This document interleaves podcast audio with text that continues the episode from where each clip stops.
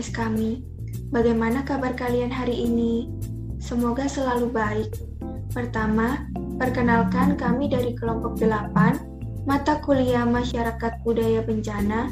Aku sendiri Elisa sebagai moderator pada podcast ini. Pada podcast kali ini, aku ditemenin sama rekan aku yang bernama Salsa serta rekan aku lainnya yaitu Anissa dan Wafi sebagai penyusun naskah dan Brilian sebagai editor.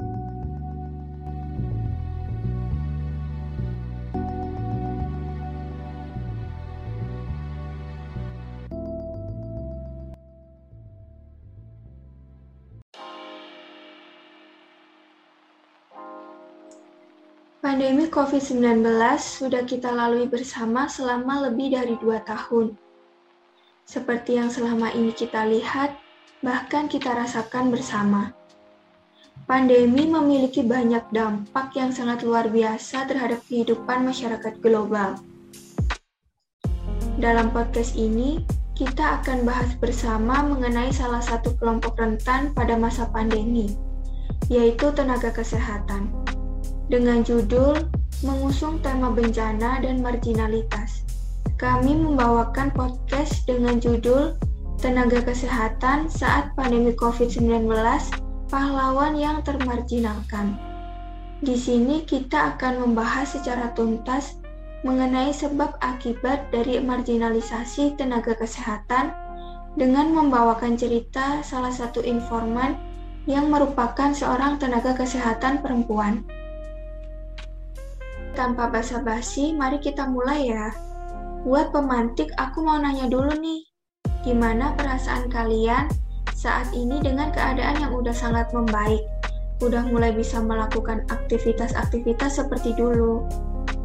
Pastinya senang, lega, terus juga bersyukur karena masih dikasih kesempatan untuk hidup dengan sehat sampai sekarang.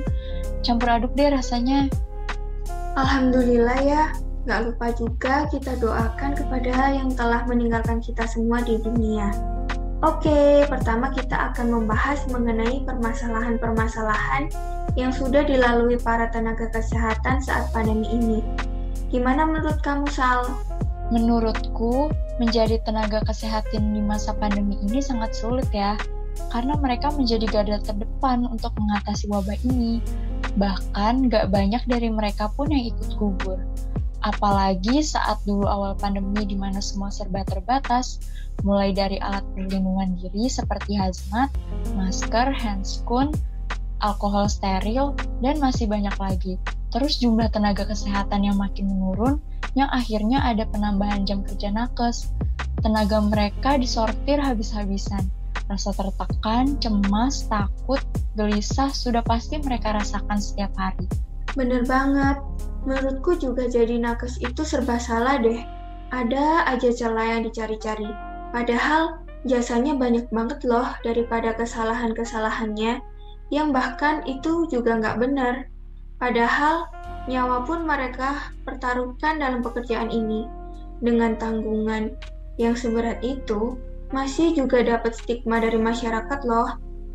Mereka dianggap sebagai penyebar virus, Terus juga katanya, kalau virus COVID-19 ini dibuat-buat malah. Menurut kamu, ada faktor nggak sih? Kok bisa muncul omongan atau persepsi liar kayak gitu? Iya, banyak teori konspirasi yang beredar dari masyarakat yang over analisis. Menurutku kayak gitu bisa terjadi tuh karena satu, kurangnya pengetahuan atau informasi yang didapat masyarakat mengenai apa yang sudah terjadi, jadi kayak masyarakat itu sebenarnya masih bingung. Ini sebenarnya apa sih? Apa yang terjadi? Gitu sih. Kedua, karena kurangnya informasi tadi, pasti banyak timbul hoax yang beredar.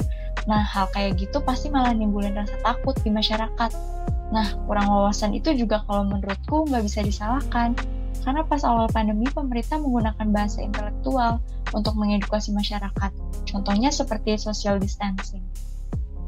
Jadi berawal dari kurangnya wawasan masyarakat tentang virus COVID-19 ini yang ngebuat susahnya masyarakat mencerna informasi yang benar dan malah menjadi pemicu munculnya rasa cemas, rasa takut, serta ngerasa nggak aman.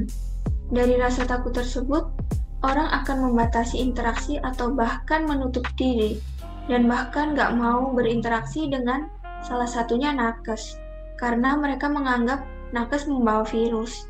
Nah, dari situ bisa nimbulin marginalisasi atau peminggiran tenaga kesehatan.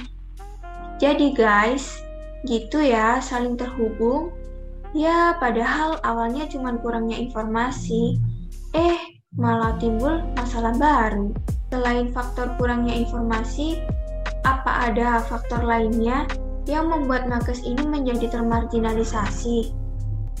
Kalau tadi faktor kurang informasi atau wawasan, kalau faktor lainnya mungkin karena ada beberapa oknum baik di segala tingkatan, bahkan di rumah sakit yang entah terlihat atau nggak terlihat itu memanfaatkan COVID-19 ini sebagai ajang untuk mencari keuntungan pribadi gitu. Nah, terus hal-hal itu jadi sebuah pemberitaan di beberapa platform media dengan clickbait, jadinya masyarakat itu terpancing, mereka nggak baca pemberitaannya sampai habis. Imbasnya ya kita sebagai masyarakat awam menganggap nakes yang udah berjuang sekuat tenaga, kita ikut, ikut terbawa berita negatif tersebut. Jadi, faktor filter dari informasi itu penting juga ya, karena kayak yang kamu bilang tadi, bahwa informasi yang terlalu dalam kutip liar bisa buat orang menjadi berpikiran negatif terhadap nakes itu. Ya, bahkan sampai membuat orang itu nggak percaya sama COVID-19. Eh iya, kamu ada nggak sih cerita dari nakes atau mungkin keluarga sendiri mengenai pekerjaannya selama pandemi ini? Eh iya, aku punya cerita dari tante aku yang seorang tenaga kesehatan jadi tanteku ini kerja di salah satu rumah sakit sebagai analis kesehatan, jadi kerjanya di laboratorium gitu. Dia bilang kalau menjadi tenaga kesehatan di masa pandemi, terutama pas awal pandemi tuh dulu berat banget. Semuanya serba gawat darurat.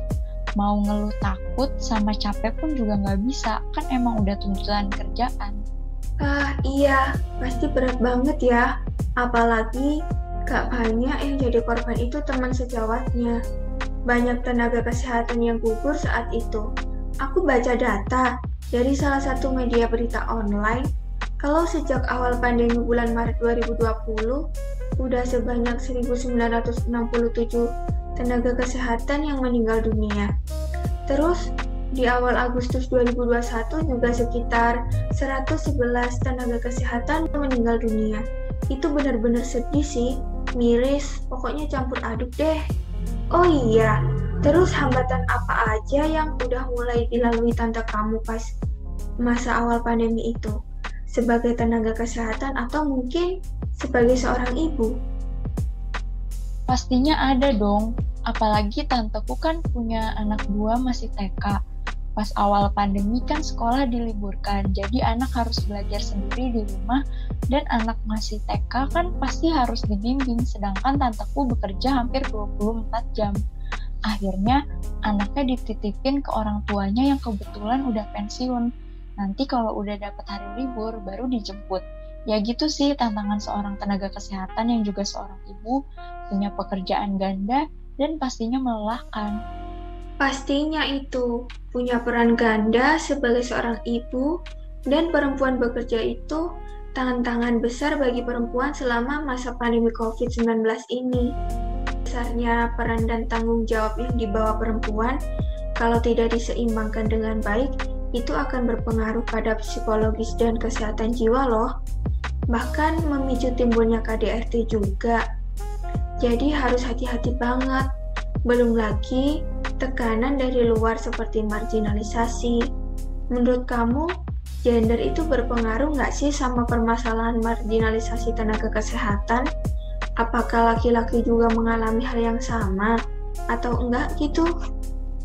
Menurutku berpengaruh di luar konteks pandemi dan tenaga kesehatan aja, perempuan banyak mengalami peminggiran atau ketidakadilan, apalagi tenaga kesehatan perempuan saat pandemi.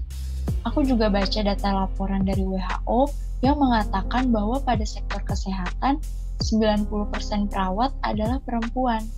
Tetapi tenaga kesehatan perempuan di seluruh dunia digaji 28% lebih rendah daripada laki-laki Hal kayak gitu masih membuktikan kalau perempuan masih di nomor dua kan di sektor kesehatan. Padahal memiliki peran yang besar loh. Jadi perempuan sulit sekali ya ternyata. Padahal aku baca berita kalau peran andil perempuan saat pandemi ini cukup besar dan baik. Ada beberapa pemimpin negara perempuan. Salah satunya Jacinda Ardern seorang Perdana Menteri di Selandia Baru yang dapat pujian karena memiliki kinerja yang baik dalam mengatasi wabah ini. Hal kayak gitu harusnya udah membuktikan kalau perempuan memiliki potensi yang sangat bagus untuk memimpin. Tapi nyatanya di Indonesia, bahkan di dunia, kepemimpinan perempuan masih di nomor dua kan.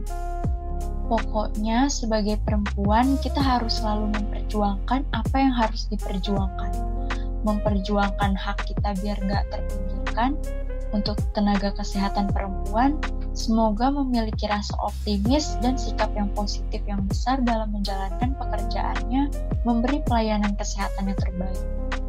Iya, bener banget. Kita juga nggak bisa untuk terus menyalahkan tenaga kesehatan ataupun orang-orang di sektor kesehatan ketika apa yang kita harapkan tidak terlaksana karena pasti mereka juga memiliki alasan ataupun kebijakan yang terbaik. Ibaratnya, masyarakat sebagai ujung tombak dan tenaga kesehatan sebagai benteng terakhir. Kalau misalkan benteng ini nggak bisa nampung lagi tombak-tombak yang datang, ya mau gimana lagi? Pasti kalaupun dipaksa, pada akhirnya akan roboh juga kan? Jadi, mari kita sama-sama berusaha untuk mengubah mindset masing-masing. Makasih Salsa, udah menyempatkan waktunya untuk hadir menemani aku di sini.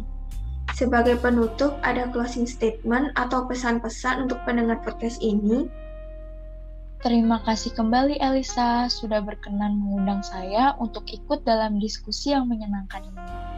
Mungkin ada sedikit pesan dari hasil diskusi ini ya mungkin lebih ke renungan aja sih. Kalau kita itu harus merubah pola pikir atau mindset kita kepada nakes kita nggak boleh menganggap enteng pandemi COVID-19 dan hanya mengandalkan nakes aja.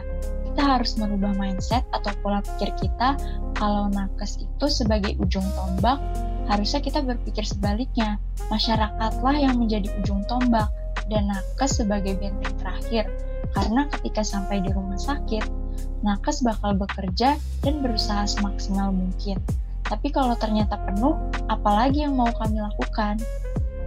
Oke, terima kasih Salsa. Sebuah statement yang sangat mencerahkan pemikiran kita semua ya. Semoga dari hasil diskusi yang udah kita lakuin hari ini dapat dipetik hikmah dan memberi manfaat kepada pendengar podcast ini. Sekian dan terima kasih. Sampai bertemu pada kesempatan lainnya.